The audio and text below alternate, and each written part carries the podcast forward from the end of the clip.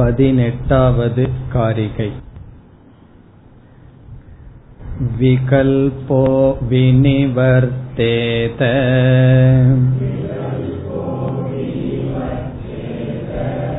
कल्पितो यदि केनचित्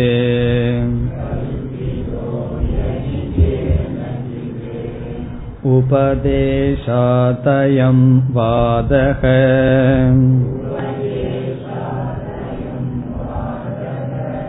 ज्ञाते द्वैतं न विद्यते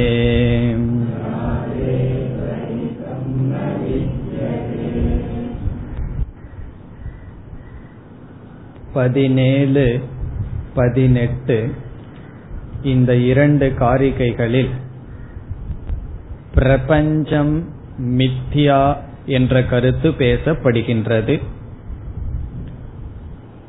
பிரபஞ்சம் உண்மையில் இருந்திருந்தால் அதை ஒரு கால் நம்மால் நிவிருத்தி செய்ய முடிந்திருந்தாலும் அத்வைதத்தை நாம் நிலைநாட்ட முடியாது. ஆகவே பிரபஞ்சம் உண்மையில் கிடையாது. மாயா மாத்திரமிதம் துவைதம் என்று சொன்னார்.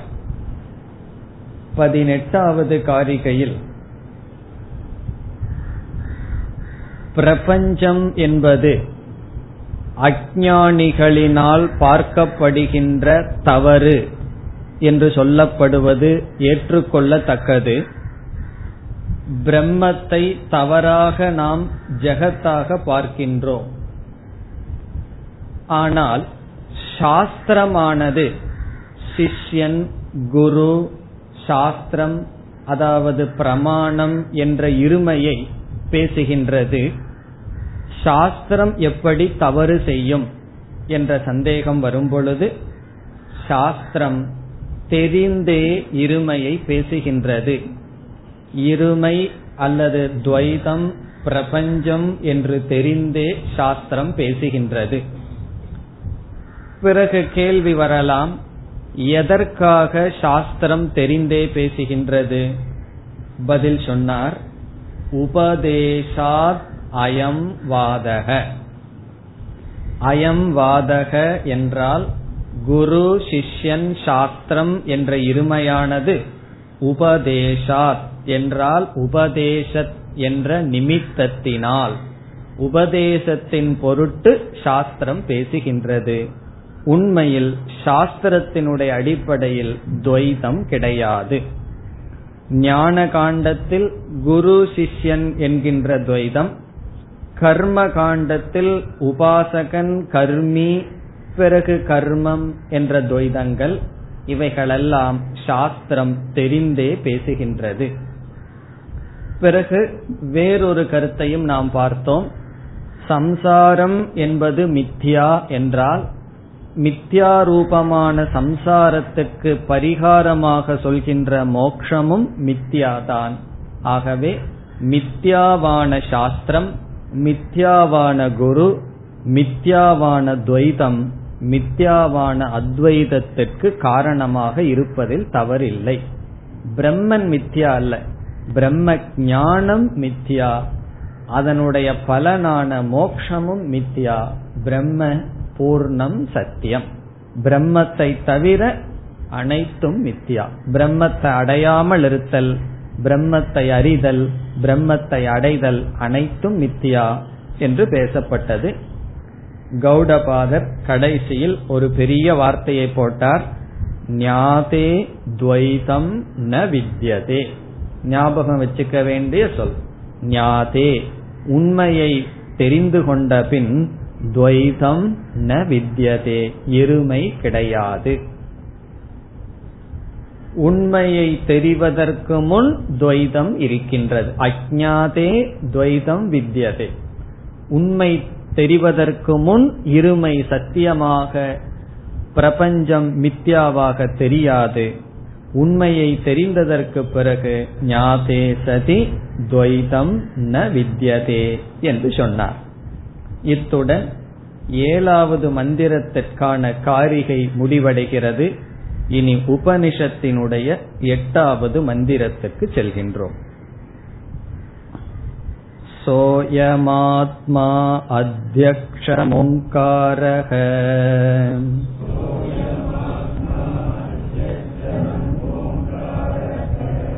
अधिमात्रं पादा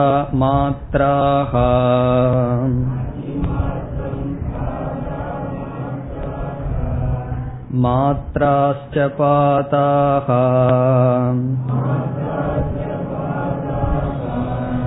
अकार उकारो मकार इति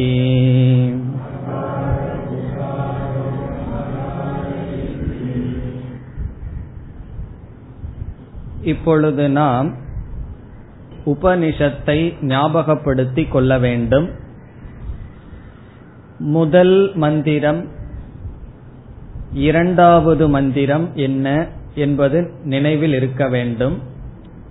மூன்றாவது மந்திரத்திலிருந்து ஏழாவது மந்திரம் வரை ஆத்ம விசாரம் என்று பார்த்தோம்.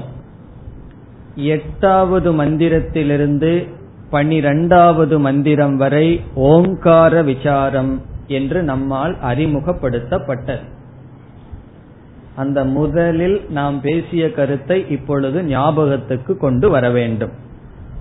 முதல் மந்திரமானது ஓமித்யேததக்ஷரமிதகும் சர்வம் என்ற முதல் மந்திரமானது ஓங்கார விசாரம் செய்யப்படுகின்றது என்ற பிரதிஜா செய்தது.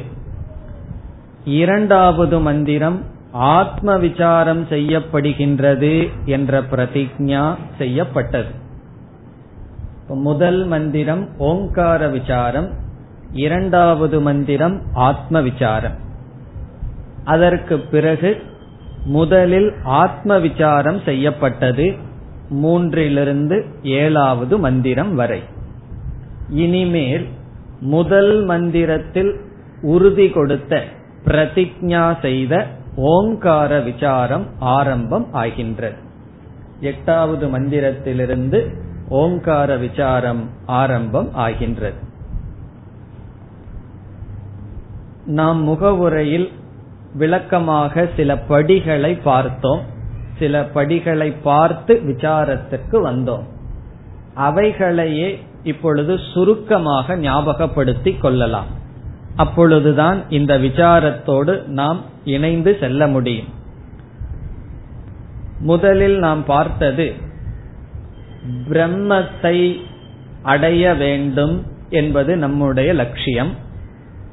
பிரம்ம கதிகி பிரம்மத்தை அடைதல் பிரம்ம கதி நம்முடைய லட்சியம் என்பது பிரம்ம அவகதிகி அவகதி என்றால் புரிந்து கொள்ளுதல்.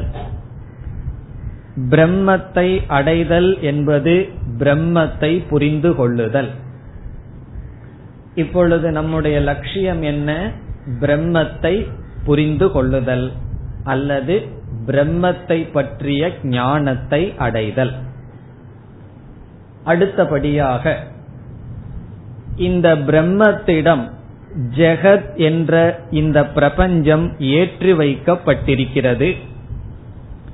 ஜெகத் அத்தியஸ்தம் ஏற்றி வைக்கப்பட்டுள்ளது. பிரம்ம அதிஷ்டானம். ஏற்றி வைக்கப்பட்ட பிரபஞ்சத்துக்கு பிரம்ம தத்துவமானது அதிஷ்டானமாக ஆதாரமாக இருக்கின்றது. இதில் நாம் பிரம்மத்தை அறிய வேண்டும் என்றால் எதை அறிய வேண்டும்? அதிஷ்டானத்தை அறிய வேண்டும். பிரம்ம ஞானம் என்பது நாம் பார்க்கின்ற பிரபஞ்சத்தினுடைய அதிஷ்டான ஞானம் என்று ஆகிறது. இனி அடுத்தபடியாக பிரபஞ்சம் அல்லது ஜெகத் என்பது பிரம்மத்திடம் ஏற்றி வைக்கப்பட்டிருக்கின்றது அல்லது காரியம். ஜெகத் என்பது காரியம் பிரம்ம காரணம். இந்த ஞானம் நமக்கு சாஸ்திரத்திலிருந்து தான் கிடைக்கின்றது. நாம் அனுமானத்தினாலேயோ அனுபவத்தினாலேயோ பிரத்யக்ஷ பிரமாணத்தினாலேயோ இந்த ஞானத்தை அடையவில்லை.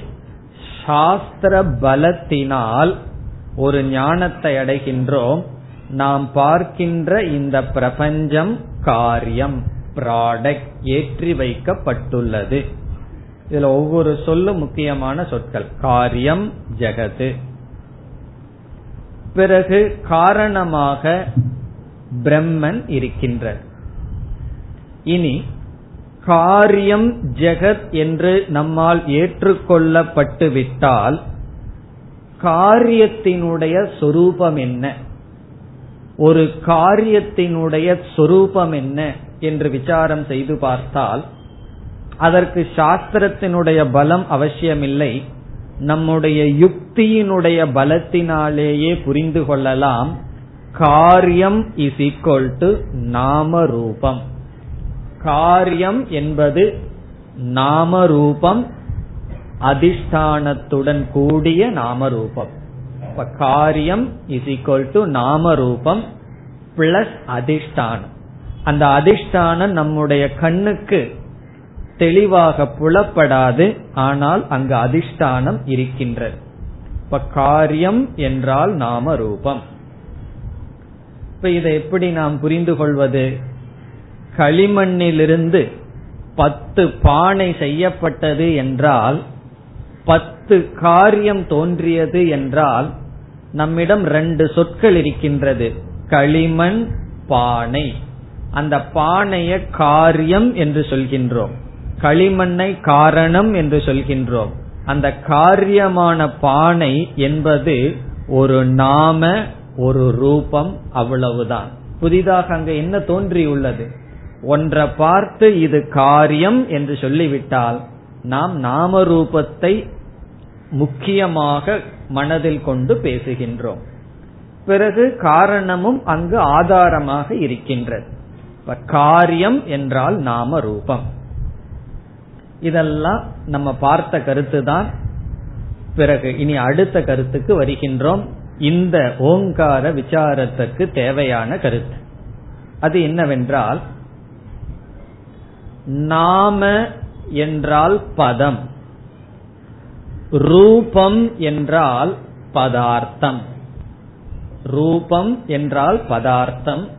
நாம என்றால் வெறும் சொல் வெறும் பதம். இப்ப நாம என்றால் பதம் ரூபம் என்றால் பதார்த்தம். இங்க பதார்த்தம்னு சொன்னா ஒரு விதமான வடிவம். அங்கேயும் ஒரு ஆதாரம் என்பது கிடையாது. ரூபம் என்பதும் மித்தியாதான். நாமம் என்பதும் மித்தியாதான். இப்பொழுது நாம் ஒரு விசாரம் செய்தோம். பத பிரபஞ்சம் பதார்த்த பிரபஞ்சம் என்று ஒரு விசாரம் நம்மால் செய்யப்பட்டது. இந்த அகில பிரபஞ்சத்தை நாம் இரண்டு கோணமாக பிரித்தோம். பதார்த்த பிரபஞ்சம் பத பிரபஞ்சம் என்று பிரித்தோம். எப்படி என்றால் எவ்வளவு ரூபங்கள் இருக்கின்றனவோ அவ்வளவு நாமங்கள் இருக்கின்றன. இப்ப நம்ம எவ்வளவு பேர் இங்கு இருக்கின்றோமோ அவ்வளவு பேருக்கும் ஒவ்வொரு அவ்வளவு மனிதர்களுக்கும் பதார்த்தத்திற்கும் அவ்வளவு நாம இங்கு இருக்கும். இப்ப நூறு பதார்த்தம் இருந்தால் நூறு பதங்கள் இருக்கின்றன. பதார்த்தத்துக்கும் பதத்திற்கும் சாதாரணமாக ஒரு சம்பந்தத்தை பேசுவோம். நாம நாமி பேதம் என்று பேசுவோம். இது குறிக்கின்ற சொல் அது குறிப்பிடப்படுகின்ற பொருள் என்ற சம்பந்தத்தை சாதாரணமாக பேசுவோம். ஆனால் ஆரம்பத்தில் நாம் செய்த விசாரத்தில் பதார்த்தத்தையும் பதத்தையும் ஐக்கியம் செய்தோம். பத பிரபஞ்சக இஸ் ஈக்வல் டு பதார்த்த பிரபஞ்சம் என்று நம்மால் நிலைநாட்டப்பட்டது. அதனுடைய அர்த்தம் என்ன? நாம இஸ் ஈக்வல் டு ரூபம். பத பிரபஞ்சமும் பதார்த்த பிரபஞ்சமும் ஒன்று எங்கு என்று நம்மால் கூறப்பட்டதனுடைய பொருள் நாமமும் ரூபமும் வேறல்ல. அப்படி பார்க்கையில் நம்ம ஜெகத் அல்லது காரியத்துக்கு என்ன லட்சணம் சொன்னோம்? நாம ரூபம் காரியம்னு சொன்னோம். நம்ம சாதாரணமா என்ன நினைச்சுக்குவோம்? நாமம் என்ற ஒரு தத்துவமும் ரூபம் என்ற வேறு ஒன்றும் சேர்ந்தது காரியம் என்று நினைக்க தோன்றும். நாம ரூபம் ஜெகத்னு சொன்னா நாமத்தாலும் ரூபத்தாலும் இரண்டினுடைய சேர்க்கை காரியம் என்று நினைக்க தோன்றும்.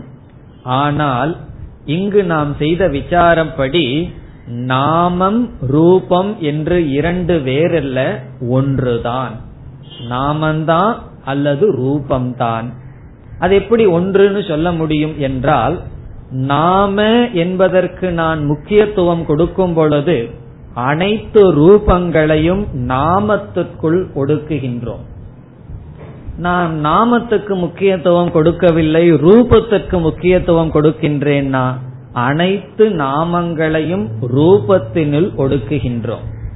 அப்படி பத பிரபஞ்சமும் பதார்த்த பிரபஞ்சமும் ஐக்கியம் என்று சொன்னால் நாம் அனைத்து பதங்களையும் பதார்த்தத்திலிருந்து வேறாக இல்லை என்று நீக்கி பதார்த்தத்திற்குள் ஒடுக்கி வெறும் பதார்த்தம் ரூபங்கள் மட்டும் இருக்கின்றன என்று எடுத்துக்கொண்டு விசாரம் செய்யலாம். அல்லது பதார்த்தம் ரூபங்கள் என்று தனியாக இல்லை வெறும் நாமங்கள் தான் இருக்கின்றன. நாம மாத்திரம் நாமதேயம் என்று உபனிஷத் சொல்லும். அது மட்டும் இருக்கின்றன என்று ரூபங்களையெல்லாம் நாமத்திற்குள் ஒடுக்கலாம். இப்பொழுது ஆத்ம விசாரம் என்று ஒரு விசாரம் நாம் செய்தோம். இதுவரை நாம் செய்தோம். அதுல என்ன செய்து விட்டோம் என்றால் அனைத்து பத பிரபஞ்சத்தை பதார்த்தத்திற்குள் ஒடுக்கிவிட்டு பதம் என்பது பதார்த்தமான ரூபங்களிலிருந்து வேறாக இல்லை என்று ஒரு ரூபத்தை மட்டும் எடுத்துக்கொண்டு விசாரத்தை செய்து முடித்தோம். இப்பொழுது என்ன செய்ய போகின்றோம்? அனைத்து பதார்த்தங்களையும் பதத்தில் ஒடுக்குகின்றோம். எல்லாம் வெறும் நாமம் மட்டும் பதம் மட்டும் என்று பதத்தை எடுத்துக்கொண்டு விசாரத்தை செய்ய இருக்கின்றோம். அதுதான் ஓங்கார விசாரம். ஓங்கார விசாரம் என்றால் என்ன? பத பிரதான ஜெகத் விசாரம். அப்படித்தான் சங்கராச்சாரியார் அறிமுகப்படுத்துகின்றார். பதத்தை பிரதானமாக கொண்ட ஜெகத்தினுடைய விசாரம்.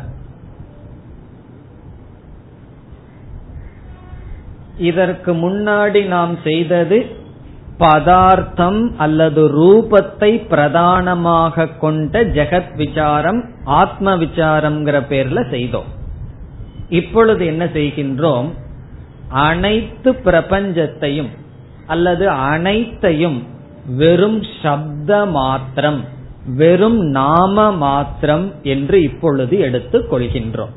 இப்போ உலகம்னா என்னன்னா சம் நாய்ஸ் சப்தம் வெறும் பதங்கள் தான் இதற்கு முன்னாடி என்ன சொன்னோம்? பதார்த்தம் தான் பதம்னு தனியாக இல்லை. பதார்த்தம் தான் சொன்னோம். பதார்த்தம்னு சொன்னால் என்ன? விதவிதமான ரூபங்கள் தான் உலகம்னு சொல்லி பார்த்தோம். அந்த உலகத்தை தான் மூணா பிரிச்சோம். ஜாகிரத் சொப்னம் சுஷுப்தின்னு பிரிச்சோம். இப்ப முதல்ல பிரபஞ்சம். பிரபஞ்சத்தை இரண்டாக பிரிக்கின்றோம். பத பிரபஞ்சம் பதார்த்த பிரபஞ்சம். எவ்வளவு ரூபங்கள் இருக்கின்றனவோ அவ்வளவு சப்தங்கள் நாமங்கள் இருக்கின்றன. முன்ன என்ன செய்தோம்? நாமங்களெல்லாம் ரூபங்களிலிருந்து பிரிக்க முடியாதுன்னு ரூபத்துக்குள்ள ஒடுக்கி பதார்த்தமாக கொண்டு நாம் விசாரம் செய்து அதிஷ்டானமான துரியம் ஆத்மாவை அடைந்தோம். இப்ப என்ன செய்ய போறோம்?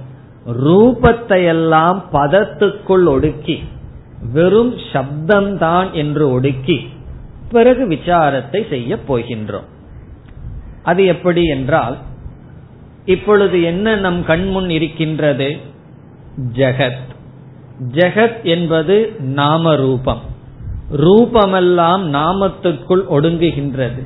இப்பொழுது என்ன இருக்கின்றது என்றால் வெறும் பதங்கள் நாமங்கள் மட்டும் இருக்கின்றது. சப்தங்கள் மட்டும் இப்பொழுது நம்மிடம் இருக்கின்றது.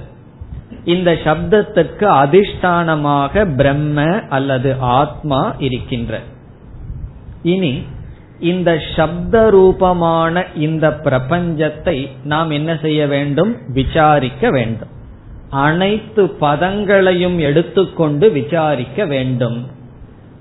அடுத்தபடியாக இங்கு என்ன பேசப்படுகிறது? அனைத்து சப்தங்களையும் ஓம் என்று சொல்லப்படுகின்றது. இப்ப அனைத்து சப்தங்களும் ஓம் என்று அழைக்கப்படுகின்றது. அனைத்து சப்த பிரபஞ்சமும் ஓம் என்ற சொல்லோடு ஐக்கியப்படுத்தப்படுகின்றது. இப்ப எப்படியெல்லாம் ஐக்கியப்படுத்துறோம் எதை எதோட கனெக்ட் பண்றோம்னு கவனமாக இருந்தால்தான் புரியும். முதலில் பிரபஞ்சம். பிரபஞ்சம் அல்லது ஜெகத். இத விசாரம் பண்ணாதான் அதனோட அதிஷ்டானத்துக்கு வர முடியும். ஏற்கனவே ஒரு விதத்துல விசாரம் பண்ணி அதிஷ்டான ஞானத்தை நாம் அடைந்துள்ளோம். உபனிஷத் மீண்டும் வேறொரு கோணத்தில் விசாரம் செய்கின்ற அதனாலதான் இதற்கு பிறகு வருகின்ற பகுதியில் புதிதான கருத்துக்கள் இருக்காது. ஏற்கனவே செய்த கருத்து ஆங்கிள் அதை எடுத்துக்கொள்கின்ற கோணம் மாறுகின்றது. இப்ப நம் கண்முன் இருப்பது ஜெகத். ஜெகத் என்பது நாம ரூபம் ரூபமெல்லாம் நாமத்துக்குள் ஒடுக்குகின்றோம். இப்பொழுது என்ன இருக்கின்றது என்றால் சப்தங்கள். அனைத்து சப்தத்துக்கும் உபாதான காரணமாக மூலமாக இருப்பது ஓம் என்ற சொல். அனைத்து சப்தத்துக்கும் ஆதாரமாக காரணமாக இருப்பது ஓம். இப்போ ஓம் என்ற சப்தத்திலிருந்து தான் அனைத்து சப்தங்களும் மாறி மாறி வந்துள்ளது. எப்படி என்ற கருத்து ஏற்கனவே பார்க்கப்பட்டது. இருந்தாலும் ஞாபகப்படுத்திக் கொள்ளலாம். ஓம்ங்கிற சொல்லுல ஆ உ இம் என்ற மூன்று எழுத்துக்களினுடைய சேர்க்கை. அகாரம் உகாரம் மகாரம். நம்ம தமிழ்ல ஆவண்ணா ஈ அண்ணான்னு அண்ணா போட்டுக்குவோம். சமஸ்கிருதத்துல காரக. அகாரக என்றால் ஆ என்ற எழுத்து. உகாரக என்றால் ஊ என்ற எழுத்து. மகாரக என்றால் மா என்ற எழுத்து. ஆ என்ற எழுத்து அனைத்து எழுத்துக்களுக்கும் காரணமாக இருக்கின்றது. நம்ம வந்து ஒரு சப்தத்தை உருவாக்கணும்னா எந்த விதமான முயற்சியும் இல்லாமல் சப்தம் போடணும்னா வாய திறந்து ஒரு சப்தம் போட்ட என்ன ஒரு சப்தம்? ஆ என்ற சப்தம் வரும்.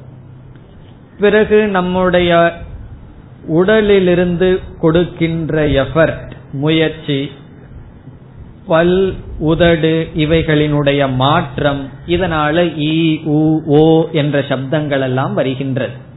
ஆகவே அனைத்து சப்தங்களுக்கும் உபாதான காரணமாக இருப்பது ஆ என்ற சப்தம். ஆ என்ற ஒரு சப்தத்தினுடைய மாற்றங்கள் தான் அதுலேயும் விதவிதமான நாம ரூபங்கள் தான் காரியங்கள் தான் அனைத்து சப்தமும். அதனால உண்மையில் ஆ என்ற ஒரு சப்தம் தான் அனைத்து சப்தமாக மாறி இருக்கிறது. இந்த ஓங்காரத்துல முதல் எழுத்து ஆ. ஆவினுடைய சப்தத்தை கொண்டு மற்ற எத்தனையோ சப்தங்கள் இருக்கின்றன. அவைகள் அனைத்தையும் ஊ என்ற சொல் குறிக்கின்றது. இப்போ ஊ என்ற சொல் எதை குறிக்கின்றதுன்னா விதவிதமான சப்தத்தை குறிக்கின்றது. பிறகு சப்தத்தினுடைய முடிவை இம் என்ற எழுத்தானது குறிக்கின்றது. நம்ம வாயை மூடும் பொழுது கடைசியில் எப்படி மூடுவோம்? இம் என்றுதான் அந்த சப்தமானது ஒடுங்குகின்றது. ஆகவே ஓம் என்ற சொல் சப்தங்களினுடைய தோற்றம் அனைத்து சப்தங்களினுடைய ஸ்திதி சப்தங்களினுடைய லயம். இந்த மூன்றுக்கும் ஆதாரமாக அதிஷ்டானமாக இருக்கின்றது இப்ப அனைத்து பதத்தையும் இப்பொழுது என்னவாக நாம் பார்க்கின்றோம்? அனைத்து பதத்தையும் ஒடுக்கி ஓம் என்று நாம் கூறிவிட்டோம். இப்போ ஓம் என்ற சொல்லினுடைய பொருள் என்னன்னா அனைத்து பத பிரபஞ்சத்தினுடைய சாரம். பத பிரபஞ்சத்திற்கு ஆதாரமாக அதிஷ்டானமாக இருப்பது ஓம். அல்லது ஓம் இஸ் ஈக்வல் டு ஜெகத். ஓம் என்றால் பிரபஞ்சம். அது எப்படி ஓம்னா பிரபஞ்சம்னு சொல்வீர்கள்? பார்த்து விட்டோம் பிரபஞ்சம்னா வெறும் சப்தம்தான். ரூபம் இருக்கேனா அதையெல்லாம் சப்தத்துக்குள் ஒடுக்கி விட்டோம் இப்பொழுது ஓம் என்றால் என்ன? என்றால் பிரபஞ்சம். ஓமித்தேததக்ஷரம் இதகும் சர்வம். அப்படித்தான் இந்த உபனிஷத்தை ஆரம்பிச்சு. ஓம் என்பதுதான் இவைகள் அனைத்தும். இனி இந்த பிரபஞ்சம் என்பது காரியம் ஏற்று வைக்கப்பட்டதுன்னு சொன்னோம். ஏற்றி வைக்கப்பட்ட இந்த பிரபஞ்சமானது அதிஷ்டானத்திலிருந்து வேறாக என்னைக்கு இருக்க முடியாது. நான் வந்து ஏற்றி வைக்கப்பட்ட பாம்பை பார்த்து கொண்டிருக்கின்றேன்னு சொன்னா அதிஷ்டானத்தை விட்டு என்னால ஏற்றி வைக்கப்பட்ட பாம்பை பார்க்க முடியுமா? அதி நான் ஏற்றி வைக்கப்பட்ட பாம்பை பார்த்துட்டு இருக்கும் பொழுது அதற்கு அதிஷ்டானமான கயிறை வந்து ஒருத்தர் எடுத்துட்டு போயிடுறார். அதுக்கப்புறமா அந்த இடத்துல பாம்பை பார்க்க முடியுமா? மனசுக்குள்ள வேணா பார்க்கலாம். அந்த இடத்துல பார்க்க முடியாது. ஆகவே என்னைக்கும் ஏற்றி வைக்கப்பட்டதை நாம் பார்த்த போதிலும் அதனுடைய அதிஷ்டானம் பிரியாமல் அங்கு இருக்கும். அப்படி என்றால் ஓம் என்ற சொல் ஜெகத் என்று சொன்னால் அந்த ஓம் என்ற சொல்லினுடைய பொருள் ஜெகத்தாக இருந்தால் அந்த ஜெகத்துக்கு அதிஷ்டானமான பிரம்மனும் அங்கேதான் இருக்க முடியும். ஆகவே ஓம்ங்கிற சொல்லினுடைய பொருள் என்ன ஆகின்றது ஜெகத் பிளஸ் அதிஷ்டானம் பிரம்ம.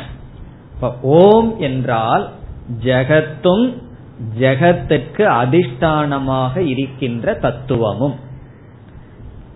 நம்ம வந்து ஜெகத்தை விசாரம் பண்றது ரொம்ப பெருசா இருக்கு. அதனால என்ன செய்துட்டோம்?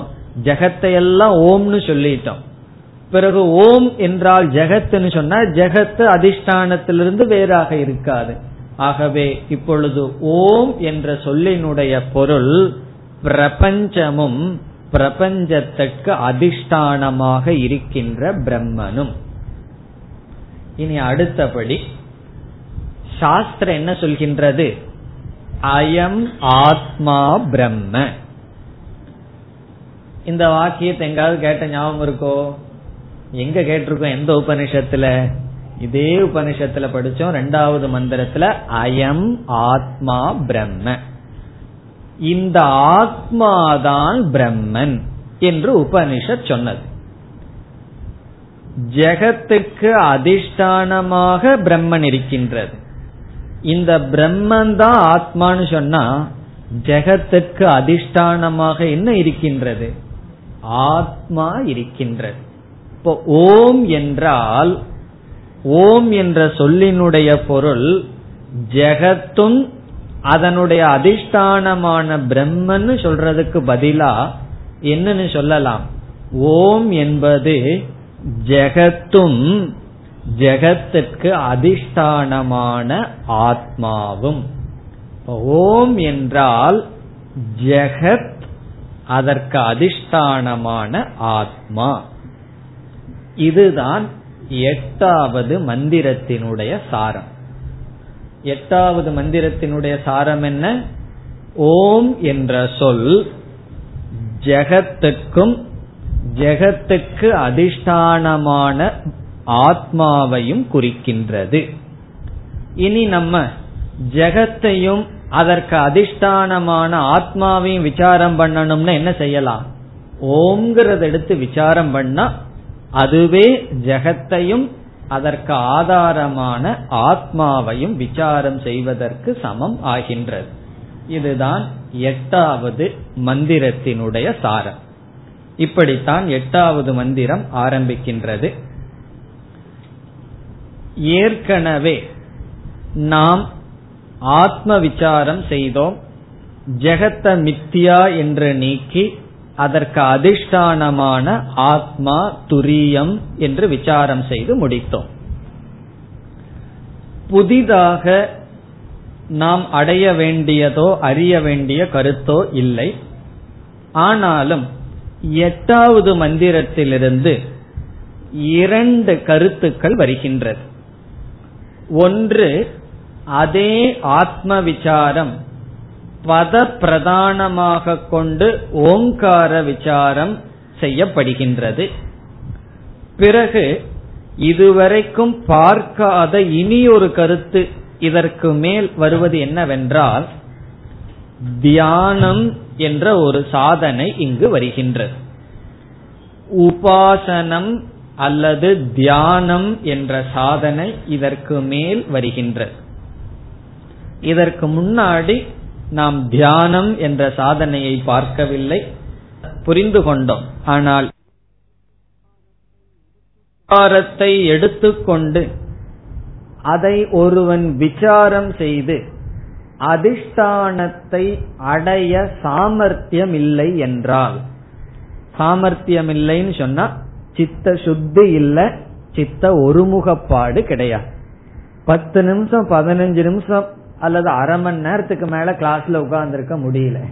கஷ்டமா இருக்கு. புரிய மாட்டேங்குதேன்னு சொன்னா காரணம் என்ன? வேற எந்த சிந்தனையும் வராம இந்த விசாரத்திலேயே மனம் ஒன்றவில்லை என்றால். அல்லது மனசு ஒருமுகமா இருக்கு. தியானமோ அல்லது ஜபமோ பண்ணி பண்ணி மனசு எங்கேயும் போகல. ஆனா அதனுடைய கருத்து ரொம்ப சூக்மமா இருந்து விடுகிறது. அதுக்கு காரணம் வந்து மனது வெளியே போனது அல்ல. மனசு இங்க இருந்தும் கூட மனதிற்குள் செல்லவில்லை என்றால் என்ன செய்யணும்னா அதற்கு இங்கு சில உபாசனைகள் சொல்லப்படுகின்ற. இந்த தியானம் செய்து பிறகு என்ன செய்யணும்? நாம் மனதுக்கு ரெண்டு தகுதியை கொடுக்கணும். ஒன்று சூக்மதா இனி ஒன்று ஏகாகிரதா. சூக்மதா என்றால் சூக்மப்படுத்த வேண்டும் நுண்ணியதாக்க வேண்டும். ஏகாகிரதா என்றால் ஒருமுகப்படுத்த வேண்டும். இந்த காலத்து குழந்தைகளுக்கெல்லாம் சூக்மதா ரொம்ப அதிகமாயிட்டே போகுது. டிவியை பார்த்து விதவிதமான அறிவு அவங்களுக்கு கொடுத்த உடனே மூணு வயசு நாலு வயசு குழந்தைங்க பேசுறத கேட்டா ஆச்சரியமா இருக்கும். நம்ம வந்து மூணு வயசுல எல்லாம் நம்ம காலத்துல அப்படி நினைச்சிருக்கவே மாட்டோம். அப்ப குழந்தைகளுக்கு அறிவு வளர்ச்சி அதிகமாயுள்ளது. ஆனால் மன ஒருமுகப்பாடு இல்லை. மனதை குவிக்கின்ற சக்தி இல்லை. ஆழ்ந்த திறன் சிந்திக்கின்ற சக்தி அதிகமாய் இருக்கின்றது அது காரணம் என்னன்னா விதவிதமான இன்ஃபர்மேஷன் எல்லாம் வந்து அவங்களுக்கு அறிவு வளர்ந்துள்ளது. ஆனால் குவிக்கின்ற திறன் இல்லை. ரெண்டு நமக்கு முக்கியம். ரெண்டும் நமக்கு தேவை. மனதை குவிக்கின்ற திறனும் தேவை. ஆழ்ந்த கருத்துக்களை புரிந்து கொள்கின்ற கிரகிக்கின்ற திறனும் தேவை. அது நமக்கு இல்லை என்றால் இந்த சப்த ரூபமான ஓங்காரத்தை தியானம் செய்து எப்படி தியானம் செய்யணுங்கிறதெல்லாம் ஆசிரியர் சொல்ல போறார். அது ஒரு விதமான தியானம் பேசப்படும். அந்த தியானம் செய்து மனதை நாம் பக்குவப்படுத்திக் கொண்டு மீண்டும் விசாரத்திற்கு வந்து புரிந்து கொள்கின்றோம். இது புரிஞ்சுக்கிறதான வேதாந்தம்னு சொல்லி நமக்கு ரொம்ப சாதாரணமா தோணும்.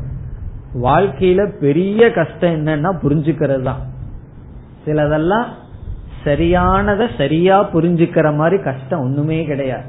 பாக்குறதுக்கு ரொம்ப சுலபமா இருக்கு. எவ்வளவோ ஒரு வாழ்க்கை திண்டாடுறதுக்கு காரணம் சரியான சூழ்நிலையை சரியாக புரிந்து கொள்ளாததுதான். ஆகவே ஏதோ புரிஞ்சுக்கிறதான ஈஸியா புரிஞ்சுக்கலாம்னு நினைக்க கூடாது அந்த புரிஞ்சுக்கிறது தான் கடினம். காரணம் என்னன்னா ஒரு சூழ்நிலையை எப்படி புரிஞ்சுக்குவோங்கிறது நம்முடைய பாப புண்ணியத்தின் அடிப்படையிலும் இருக்கின்றது. புத்தி வினாச காலே விபரீத புத்தின்னு சொல்லியிருக்கு. நமக்கு நேரம் நல்லா இல்லைன்னா எல்லாத்தையும் தப்பா தான் புரிஞ்சுக்குவோம்.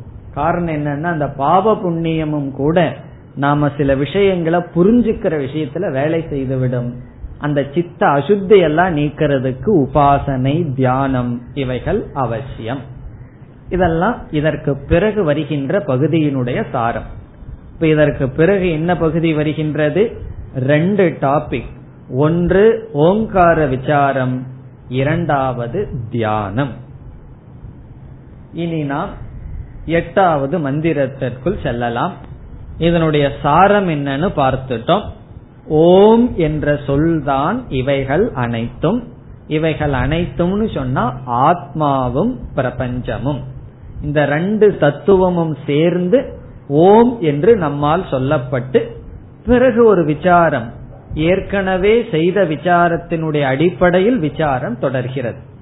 மந்திரத்தை படித்தால் நமக்கு தெளிவாகும். இப்பொழுது மந்திரத்திற்குள் செல்லலாம்.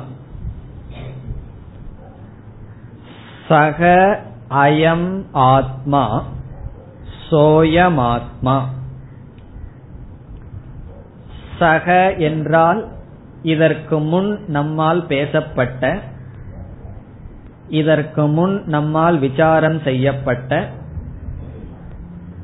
அயம் என்றால் நம்முடைய இந்த ஆத்மா. இந்த ஆத்மா என்னவாம்? அத்தியக்ஷரம்ங்கிற சொல்ல இப்ப விட்டுருவோம். ஓங்காரக. ஆத்மா ஓங்காரக அஸ்தி. இதனுடைய அர்த்தம் என்னன்னா ஆத்மா இஸ் ஈக்வல் டு ஓங்காரக. ஆத்மா சோயமாத்மா ஓங்காரகன நம்ம ஈக்குவேட் பண்றோம். அந்த இந்த ஆத்மாதான் ஓங்காரம். அதாவது ஓங்காரத்தையும் ஆத்மாவையும் சமப்படுத்துகின்றோம். அது எப்படி ஓங்காரத்தையும் ஆத்மாவையும் சமப்படுத்துறோம்னு சொன்னா பிரம்மத்தின் மீது ஜெகத் ஏற்றி வைக்கப்பட்டுள்ளது. இந்த ரெண்டு ஒன்றாகத்தான் இருக்கும். அந்த பிரம்மனோ ஆத்மா. அப்படி என்றால் ஆத்மா மீது ஜெகத் ஏற்றி வைக்கப்பட்டுள்ளது. அந்த ஜெகத்தை இங்கு உபனிஷத் கூறவில்லை. ஆத்மான்னு சொன்னாவே ஜெகத்துடன் கூடிய ஆத்மா. ஜெகத்தை ஏற்றி வைக்கப்பட்டுள்ள ஆத்மா. இந்த இரண்டு தத்துவம் அதுதான் இந்த பிரபஞ்சத்தில் இருக்கு. ஆத்மா அனாத்மா தான் இந்த பிரபஞ்சத்தில் இருக்கு. அதுவும் ஓங்காரமும் ஒன்றுதான் என்று சொல்கிறது. அது எதற்கு? ஓங்காரத்தை போய் ஆத்மாவோட பத பிரதானமாக கொண்ட ஜெகத்தின் ஜெகத்துடன் கூடிய ஆத்மாவையும் ஓங்காரத்தையும் சமப்படுத்தணும்னு சொன்னா ஓங்கார விசாரம் பண்ணா ஆத்ம விசாரம் செய்வது சமமாகிறது. அந்த விசாரத்தினுடைய சௌகரியத்திற்காக உபனிஷத் சமப்படுத்துகின்ற. இப்ப சக அயம்னு சொல்வதிலிருந்து ஏற்கனவே நம்மால் விசாரம் செய்யப்பட்ட அந்த இந்த ஸ்வயம் பிரகாசமாக இருக்கின்ற அயம்னு சொன்னா எவிடன்ஸ் சுயமாக பிரகாசித்துக் கொண்டிருக்கின்ற ஆத்மா ஓங்காரக. இனி இந்த ஓங்காரமானது இரண்டு சொரூபமாக இருக்கின்ற. இனி ஓங்கார ஆத்மா இஸ் ஈக்குவல் டு ஓங்காரம்னு சொல்லிட்டோம். இந்த ஆத்மா தான் ஓங்காரம்னு சொல்லியாச்சு. இனி ஆத்ம விசாரம் பண்ண என்ன? ஓங்கார விசாரம் செய்தால் என்ன? இரண்டும் ஒன்றுதான். இனி ஓங்காரம் இரண்டு சொரூபமாக இருக்கிறது. ஒரு சொரூபம் என்னவென்றால் முழு ஓம் என்பது ஒரு எழுத்தாக நாம் பாவிக்கின்றோம் பார்க்கின்றோம். ஏக அக்ஷரம். ஏகாட்சரம்னு சொன்னா ஓங்காரம் ஒரே எழுத்தாக பாவித்தல். ஆ உ இம் அப்படின்னு நம்ம பிரிக்காம ஓம்னு சொன்னா சிங்கிள் லெட்டர் ஒரே எழுத்தாக ஓங்காரத்தை பாக்கிறது அப்படி ஓங்காரத்தினுடைய சொரூபம் என்ன? ஏகமாக இருத்தல். அங்க ஆ என்ற சொல்லும் உ என்ற சொல்லும் கலந்து விட்டது. பிரிக்க முடியாம ஓன்னு மாறியாச்சு. அதற்கு பிறகு இம் அப்படிங்கிற சொல்லும் அதோட சேர்ந்து விட்டது பிரிக்க முடியாது. அப்படி பிரிக்க முடியாத ஏக அக்ஷரமாக ஓங்காரம் இருப்பது ஓங்காரத்தினுடைய ஒரு சொரூபம். இனி ஓங்காரத்தினுடைய இரண்டாவது சொரூபம் ஆ ஊ இம் என்று பிரித்து பிரித்து ஓங்காரத்தை பார்க்கின்ற சொரூபம். ஆ உ இம் என்று தனித்தனி பாகங்களாக ஓங்காரம் இருந்து வருகிறது. இப்ப ஓங்காரத்தினுடைய இரண்டாவது சொரூபம் அதை பிரித்து பாகங்களுடன் கூடிய சொரூபம்.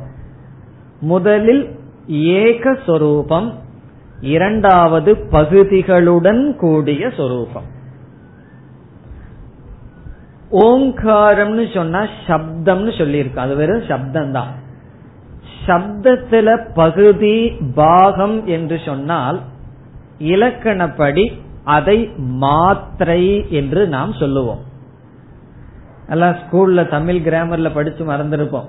ஒரு மாத்திரை இரண்டு மாத்திரைன்னு சொல்லி. ஆ அப்படின்னு சொன்னா அதுல ஒரு மாத்திரை இருக்கு. ஆ அப்படின்னு சொன்னா ரெண்டு மாத்திரை என்று நாம் படித்திருக்கின்றோம். அப்படி ஓம் என்பதை ஒரு சொல்லாக ஒரு எழுத்தாக பார்ப்பது ஒரு கருத்து. பிறகு மூன்று மாத்திரைகள் அதில் இருக்கின்றது. அகாரம் ஒரு மாத்திரை உகாரம் ஒரு மாத்திரை அங்க மகாரம் ஒரு மாத்திரை. அந்த இடத்துல இம் அப்படிங்கிற மெய்யெழுத்து இருந்தாலும் மகாரத்தையும் எடுத்துக் கொள்கின்றோம். பிறகு இனி ஒரு மாத்திரை இருக்க போகுது. அது ஒரு ரகசியமான மாத்திரை. அது என்னன்னு சொன்னா அமாத்திரா அப்படின்னு சொல்றது. மாத்திரை இல்லாத மாத்திரை. அது மாத்திரையே அல்ல. மூணு தான் மாத்திர ரூபமா இருக்கு. அகாரம்னு ஒரு மாத்திரை உகாரம்னு ஒரு மாத்திரை ஒரு பகுதி. இந்த இடத்துல மாத்திரான்னு சொன்னா பகுதி அப்படின்னு புரிந்து கொள்ளலாம். பிறகு மகாரம். நான்காவது ஒன்னு தத்துவம் இருக்கு. அது என்னன்னு சொன்னா அமாத்ரா அப்படின்னு பார்க்க போறோம். அங்கதான் பொடிய ரகசியமே இருக்கு. அமாத்திரான்னு சொன்னா இப்ப மாத்திரை அப்படின்னு சொன்னா சப்தத்தினுடைய அளவுதான் மாத்திரை. ஒரு சப்தத்தை எவ்வளவு நேரம் உச்சரிக்கிறோம்ங்கிற மெஷர்மெண்ட்டுக்கு தான் மாத்திரைன்னு அர்த்தம். இப்போ கொஞ்ச நேரம் ஒரு செகண்ட் அதுக்கெல்லாம் சொல்லுவாங்க கண் மூடி முழிக்கிறது வந்து ஒரு மாத்திரை. அல்லது கையில வந்து ஒரு செகண்ட் பண்ணோம்னா ஒரு சொல்ல ஒரு நொடி பொழுது உச்சரித்தால் ஒரு மாத்திரை. ரெண்டு நொடி பொழுது உச்சரித்தால் இரண்டு மாத்திரை. சாம வேதத்தில எல்லாம் மூணு நாலு பத்து அப்படின்னு போகும். அப்ப என்னன்னா அதிக நேரம் உச்சரித்தால் அதிக மாத்திரை. சமஸ்கிருதத்துல வந்து ரெண்டு மாத்திரைக்கு மேல உச்சரித்தா அத புழுதம் என்று சொல்வார்கள். ஹரஸ்வம் தீர்க்கம் புழுதம் என்று சொல்லப்படும். இதெல்லாம் மாத்திரை. இப்ப மாத்திரைன்னு சொன்னா சப்தத்தை உச்சரிக்கின்ற அளவு. சப்தம் இருக்கின்ற காலம். அப்படி புரிஞ்சுக்கோமே.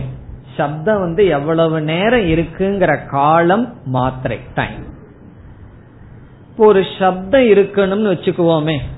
இப்ப நான் இங்க பேசிட்டு இருக்கேன் அப்படின்னு சொன்னா நான் எவ்வளவு சத்தம் போட்டு பேசிட்டு இருக்கிறேனோ அதே போல நீங்களும் ஒருவருக்கு ஒருவர் பேசிட்டு இருந்தீங்கன்னு வச்சுக்கோமே சில மேடையில எல்லாம் நடக்கும். ரெண்டு பேரும் பேசிட்டு இருப்பார்கள் கேட்பவர்களும் வீட்டு கதை பேசுவார்கள். சொல்பவர்களும் பேசுவார்கள். அப்ப நம்ம பேசுறது ஏதாவது காதல விழுகுமா என்றால் விழுகாது. ஆகவே சப்தம் அசப்தத்திலிருந்து தோன்றுகிறது. சப்தம் தோன்றணும்னு சொன்னா அந்த இடத்துல சைலன்ஸ் தேவை. அமைதி இருந்தா தான் சப்தம் தோன்றும். அந்த அமைதி இருக்கிற வரைக்கும் தான் சப்தத்தை கேட்க முடியும். சொல்லி முடிச்சதுக்கு அப்புறம் என்ன இருக்குன்னா அசப்தம் சைலன்ஸ் இப்ப சைலன்ஸ்ல சவுண்டு தோன்றி அசப்தத்துல சப்தம் தோன்றி அசப்தத்துல சப்தமானது காக்கப்பட்டு அசப்தத்தில் சப்தமானது ஒடுங்குகின்றது. அது அமாத்ரா. அதையையும் துரியத்தையும் நம்ம வந்து கனெக்ட் பண்ண போறோம். அது கடைசியில வரப்போகுது. ஆகவே இப்ப ஓங்காரம் நான்கு பாகங்களாக இருக்கின்றது. நான்கு பாகங்களாக ஓங்காரத்தை பார்ப்பது ஒரு கோணம் ஓங்காரத்தை ஒன்றாக பார்ப்பது ஒரு கோணம். ஓங்காரத்தை ஒன்றாக பார்த்தால் ஒரு எழுத்து. ஓங்காரத்தை நான்கு பாகங்களாக மாத்திரைகளாக பார்த்தால் அகாரம் உகாரம் மகாரம் அமாத்ரா என்று நான்காக பார்க்கலாம். அந்த கருத்து தான் இங்கு வருகின்றது. இப்போ அத்தியக்ஷரம் அதிமாத்திரம் அப்படின்னு ரெண்டு சொற்கள் இருக்கின்ற. இந்த ரெண்டு சொற்களும் ஓங்காரக என்ற சொல்லுக்கு அடைமொழி போல. இந்த ரெண்டு சொல்லும் ஓங்காரத்தை விளக்குகின்றது. ஓங்காரத்தை விளக்குகிறதுனா இங்க ஓங்காரகன்னு ஒரு சொல் இருக்கின்றது அல்லவா அதை விளக்குகின்றது இந்த இரண்டு சொல். அத்தியக்ஷரம் என்ற சொல்லும் அதிமாத்திரம் என்ற சொல்லும் ஓங்காரத்தை பற்றி விளக்குகின்ற சொற்கள். ஓங்காரத்தை விளக்கும் சொற்கள். இனி ஒவ்வொரு சொல்லுக்கு என்ன அர்த்தம்னு பார்ப்போம். அத்தியக்ஷரம் என்றால் ஒரு எழுத்தாக இருக்கின்ற என்று பொருள். ஒரு எழுத்தாக இருக்கின்ற ஓங்காரக. அத்தியக்ஷரம் சொல்லி ஓங்காரத்தோட சேர்த்திக்கணும். அத்தியக்ஷரம் ஓங்காரக. ஒரு எழுத்தாக இருக்கின்ற ஓங்காரம். அதுவும் ஆத்மாதான். பிறகு அதிமாத்திரம் என்றால் தனித்தனி பாகங்களாக இருக்கின்ற ஓங்காரமும் ஆத்மாதான். தனித்தனி பாகங்களாக. அதிமாத்திரம்னா தனித்தனி மாத்திரைகளுடன் கூடிய ஓங்காரம். மாத்திரைனா நம்ம பார்த்தோம். இங்க தனித்தனி மாத்திரைனா நான்கு. உண்மையில மூன்று மாத்திரை தான். பிறகு நான்காவதாகவும் ஒரு மாத்திரை பேசப்படுகிறது அது அமாத்திரா என்று ஒரு எழுத்தாக இருக்கின்ற ஓங்காரம் ஆத்மா நான்கு பகுதிகளாக கொண்டு விளங்கி வருகின்ற ஓங்காரமும் ஆத்மா. அது எதுக்கு உபனிஷத் இவ்வளவு கஷ்டப்பட்டு சொல்லுதுன்னு சொன்னா ஆத்மா சோயமாத்மா சதுஷ்பாத் இந்த சொல் ஞாபகம் இருக்கோ? சோயமாத்மா சதுஷ்பாத் இப்ப ஆத்மா ஒரு சொரூபம்னு பார்த்தோம். இந்த ஒரே ஆத்மா ஒரு கோணத்தில் நான்காக பிரிக்கப்படுகின்றது. நான்கு பாதங்களுடன் கூடியதாக உள்ளதுன்னு நம்ம படிச்சிருக்கோம். இப்ப நான்கு பாதங்களுடன் ஆத்மா கூடியிருக்கின்றது. இப்ப ஆத்மா ரெண்டு சொரூபமா இருக்கு. ஒன்று பூரணமாக ஒன்றாக இருக்கிறது. இனி ஒன்று நான்கு பாதங்களுடன் இருக்கின்றது. பிரதம பாதக துதிய பாதக திருத்திய பாதக சதுர்த்த பாதக துரியம் அப்படின்னு படிச்சிருக்கோம். இனி ஆத்மா எப்படிப்பட்ட சொரூபத்துடன் இருக்கின்றது? ஒரு ரூபமாகவும் நான்கு பாதங்களாகவும் இருக்கிறது. ஓங்காரம் எப்படி இருக்கின்றது? ஒரு அக்ஷரமாகவும் நான்கு மாத்திரைகளாகவும் இருக்கின்றது. அப்ப கரெக்டா பொருந்தி வருகின்றது. ஆத்மாவையும் ஓங்காரத்தையும் சமப்படுத்தும் பொழுது ஆத்மாவையும் ரெண்டு கோணத்துல ரெண்டு ஆங்கிள் பார்க்கலாம். ஒன்று பூர்ண ஆத்மாவா பார்க்கலாம். அல்லது அந்த ஆத்மாவை நான்கு பாதங்களாக பார்க்கலாம். பிறகு ஓங்காரத்தை ஒரு பூரண அக்ஷரமாக பார்க்கலாம். அதை நான்கு பகுதிகளாகவும் பார்க்கலாம். இனி அடுத்தது என்ன செய்யப்படுகின்றது இந்த மந்திரத்தில் என்றால் ஆத்மாவை ஒன்றாக பார்க்கும் பொழுது ஒன்றாக பார்க்கப்படுகின்ற ஓங்காரத்தோடு சமப்படுத்தப்படுகின்ற ஒரு பூர்ண ஆத்மா இஸ் ஈக்வல் டு அத்தியக்ஷரம் ஓங்காரக. அத்தியக்ஷரமான ஓங்காரம்னா என்ன?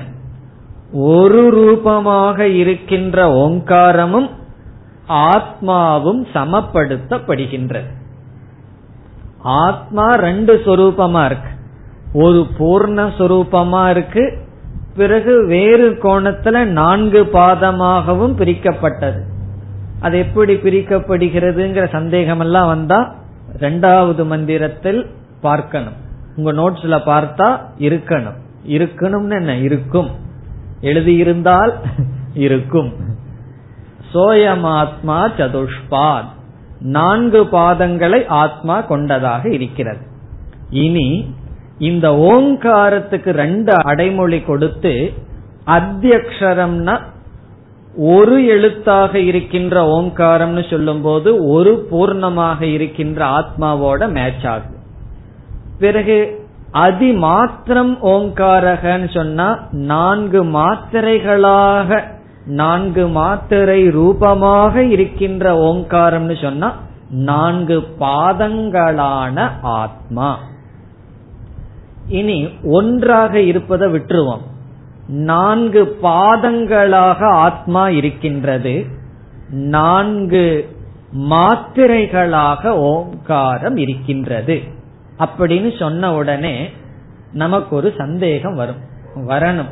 என்ன சந்தேகம்னா நான்கு பாதங்கள ஆத்மா இருக்கு. முதல் பாதம் இரண்டாவது பாதம் மூன்றாவது பாதம் நான்காவது பாதம். முதல் பாதம் என்னன்னு கேட்டா என்ன சொல்லுவீங்க? ஜாகரித ஸ்தானக. ரெண்டாவது பாதம் என்னன்னா சொப்பன ஸ்தானக. மூன்றாவது பாதம் ஆத்மாவுக்கு என்னன்னா சுஷுப்திகி நான்காவது துரியம். அப்படின்னு நான்கு பாதங்கள் இருக்கின்றது. இனி ஓங்காரத்துக்கு நான்கு ரூபமாக இருப்பது என்றால் நான்கு மாத்திரைகளுடன் இருப்பது. அதுல முதல் மாத்திரையாக இருப்பது அகாரம். இரண்டாவது மாத்திரையாக ஓங்காரம் இருப்பது உகாரம். மூன்றாவது மாத்திரையாக ஓங்காரம் இருப்பது மகாரம். நான்காவதாக இருப்பது அமாத்ரா. இப்ப நம்மிடம் ஆத்மாவுக்கு நான்கு பாதம். முதல் இரண்டு மூன்று நான்குன்னு அங்க பேர். இங்கு வந்து அகாரம் உகாரம் மகாரம் அமாத்ரா அப்படின்னு பேர். அடுத்த கேள்வி ஆத்மாவினுடைய முதல் பாதத்தை ஓங்காரத்தினுடைய எந்த மாத்திரையுடன் ஒப்பிடப்படுகிறதுன்னு சொன்னா அந்த சேம் ஆர்டர் அப்படின்னு உபனிஷத் சொல்கிறது. அதாவது ஆத்மாவுக்கு எந்த ஆர்டர் ஆர்டர்னா முறை. முதல் பாதம் இரண்டாவது பாதம் மூன்று நான்குன்னு எந்த முறை இருந்ததோ ஓங்காரத்துக்கு ஒரு முறை இருக்கின்றது. அகாரம் உகாரம் மகாரம் அமாத்ரா என்று அது அதோடு ஒப்பிடப்படுகின்றது. அது அதோடு ஒன்றாக பார்க்கப்படுகிறது. இங்கிலீஷ்ல வந்து ரெஸ்பெக்டிவ்லி அப்படின்னு சொல்லுவார்கள். அப்படின்னு சொன்ன என்ன? அதற்கும் அதோட சேர்த்து கொள்ளணும். அப்ப நம்ம எதற்கு எதோட சேர்த்துவோம்? பிரதம பாதக இஸ் ஈக்வல் டு அகாரக. த்விதீய பாதக என்றால் உகாரம். திருத்தீய பாதம் மகாரம். சதுர்த்த பாதம் அமாத்ரா. இப்ப வந்து ஓங்காரத்தையும் ஆத்மாவையும் சமப்படுத்தி ஆத்மா நான்கு பகுதிகளாக இருக்கின்றது ஓங்காரம் நான்கு மாத்திரைகளாக இருக்கின்றது. இந்த நான்கு மாத்திரைகளும் நான்கு பாதங்களும் முறையாக சேர்க்கப்படுகிறது என்பதை காட்டுவதற்காக அடுத்த பகுதி வருகின்றது. பாதங்களே மாத்திரைகள் மாத்திரைகளே பாதங்கள் என்று சொல்கிறது. இனி அடுத்த பகுதியை பார்த்தோம்னா பாதாகா மாத்ராகா. இதையும் சமப்படுத்துவதாக புரிந்து கொள்ளணும். பாதங்கள் என்பது மாத்திரைகள். நான்கு மாத்திரைகளையும் நான்கு பாதங்களையும் சமப்படுத்துகின்றோம். இதுதான் அது என்று கூறுகின்றோம். இப்ப பாதாகா மாத்ராகா இத்தியுச்சதே அல்லது மாத்ராகா பவந்தி. பாதங்களே மாத்திரைகள். பிறகு உபனிஷத் திருப்பி சொல்கின்றது. பாதங்களே மாத்திரைகள் பிறகு மாத்திரைகளே பாதங்கள். ஏன் இப்படி திருப்பி சொல்லுதுன்னா முதலுக்கும் முதலும் இரண்டாவதுக்கு இரண்டும் சேர்த்த வேண்டும் என்பதற்காக திருப்பி சொல்கிறது. இப்ப திருப்பி படிச்சோம்னா இரண்டாவது வரையில் அடுத்த பகுதியில் மாத்ராகாச்ச பாதாகா. மாத்திரைகளே பாதங்கள். இப்ப பாதங்களே மாத்திரைகள் மாத்திரைகளே பாதங்கள். அதான் இங்க சொல்லப்பட்டிருக்கிறது. இப்ப பாதாகா மாத்ராகா இதெல்லாம் படிக்கும் போது பாதாகான்னு தனியா படிச்சு மாத்ரா மாத்ரான்னு படிச்சிடக்கூடாது. பாதாகா மாத்ராகா புல் ஸ்டாப் அந்த ஆகாங்கிற விசர்க்கம் கூட இருக்காது. சந்தீர் உள்ள போயிருக்கும். பாதாகா மாத்ராகா புல் ஸ்டாப் அப்புறம் மாத்ராகாச்ச பாதாகா புல் ஸ்டாப் அதோட ஒரு வாக்கியமே முடியுது. பாதங்கள் மாத்திரைகளாக இருக்கின்றது. அதைவே திருப்பி சொல்லுது. மாத்திரைகளே பாதங்களாக இருக்கின்றது. இப்ப எதற்கு வந்து பாதங்களே மாத்திரைன்னு சொன்னா போதுமே? மீண்டும் எதற்கு மாத்திரைகளே பாதம்னு சொல்ல வேண்டும்னு சந்தேகம் வந்ததுன்னா இந்த ரெஸ்பெக்டிவ்லின் உபனிஷத் காட்டுதான். முதல் பாதம் முதல் மாத்திரைக்கும் இரண்டாவது பாதம் இரண்டாவது மாத்திரைக்கும் மூன்றாவது பாதம் மூன்றாவது மாத்திரை சதுர்த்த பாதம் அமாத்ரா இவைகள் தான் ஒப்பிடப்படுகின்றன என்பதை காட்டுகிறது.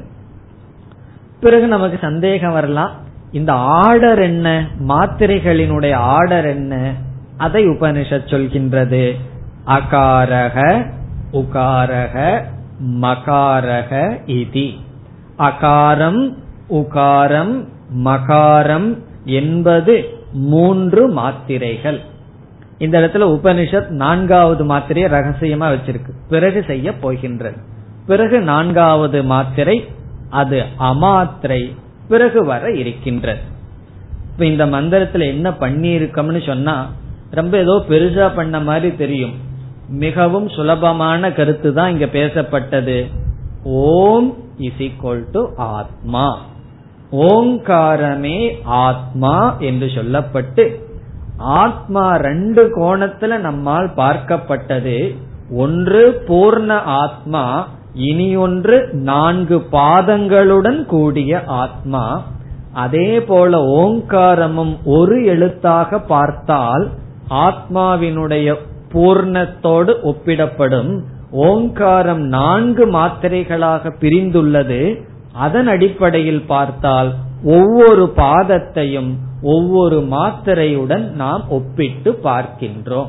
இதெல்லாம் எதற்குனா?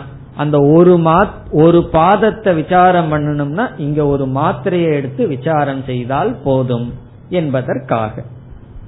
மேலும் அடுத்த வகுப்பில் தொடரலாம். ஓம் போர் நமத போர் நமிதம்